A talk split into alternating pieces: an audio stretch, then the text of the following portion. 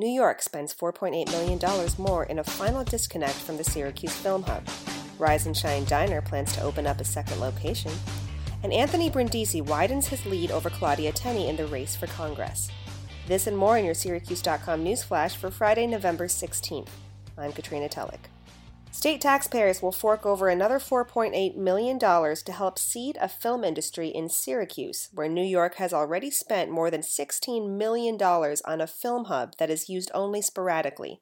That's it for state funding to help the Film Hub, declared Howard Zemsky, who heads the State Economic Development Agency, Empire State Development. Onondaga County bought the film studio from the state for $1 earlier this year. On Thursday, Empire State Development approved a $4.8 million grant to an affiliate of CNY Arts, a nonprofit arts funding group, to help finance films made in Syracuse. Empire State Development also gave final approval today to a previously announced $1.7 million grant to upgrade the DeWitt Film Hub, which the state built in 2015 for $14.4 million. The added money will pay for new equipment and furnishings. Both grants will come out of the Upstate Revitalization Initiative, a $500 million pot of money the state awarded to Central New York in 2015 for economic development. Syracuse and UConn, the two former Big East foes now playing in two different conferences, reunited in their old stomping grounds of the Madison Square Garden on Thursday night and once again brought back memories of past battles. Syracuse trailed by as many as 13 points, but Tyus Battle's three pointer trimmed the margin to four, with just under four minutes remaining. However, the Oranges' comeback came back short when UConn's Alterique Gilbert and Jalen Adams knocked down back to back threes to pave the way to an 83 76 win on Thursday night. The win gave Dan Hurley, UConn's first year coach, the first signature victory of his UConn tenure. UConn improved to 3 0, while 15th ranked Syracuse lost for the first time in three games this season.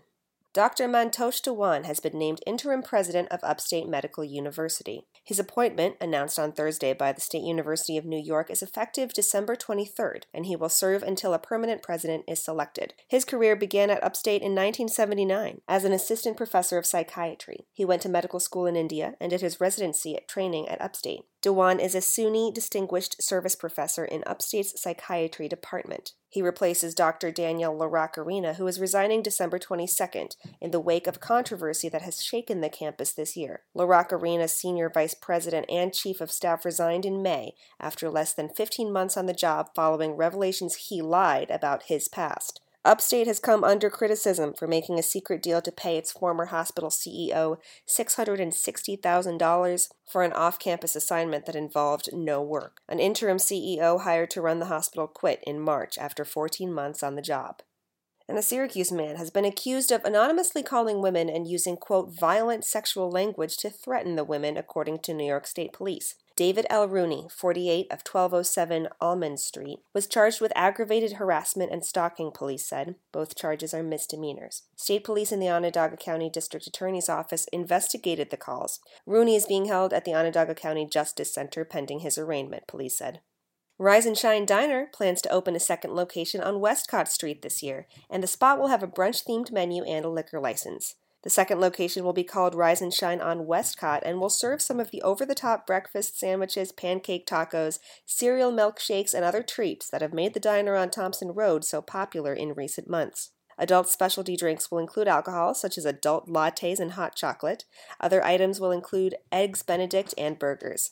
The Westcott location will seat 75 to 85 people, and the owner says she hopes to have the second location open by spring or early summer and Anthony Brindisi has increased his lead over incumbent Claudia Tenney by 207 votes as the first of eight counties finished an absentee ballot count Friday in the undecided 22nd congressional district election. Brindisi's lead over Tenney increased from 1293 to 1500 votes in the overall race, with seven counties still tabulating absentee and affidavit ballots. Brindisi, a Utica Democrat, received 612 votes compared to 405 for Tenney, a Republican of New Hartford, according to unofficial election results. Michael Galimo, a county elections commissioner, said officials expect the process to continue into next week with a goal of finishing the count by Thanksgiving.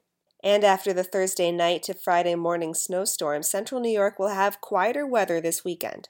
You can expect flurries and some rain on Friday and Saturday with temperatures hovering between the mid 20s and high 30s. Morning lows on Sunday will be in the low 20s, but a few snow showers will sneak in from a weak storm system during the late afternoon or evening with minor accumulations. Temperatures on Sunday will top out in the low 30s. That's your Syracuse.com news flash for Friday, November 16th. I'm Katrina Tulloch. Have a great weekend.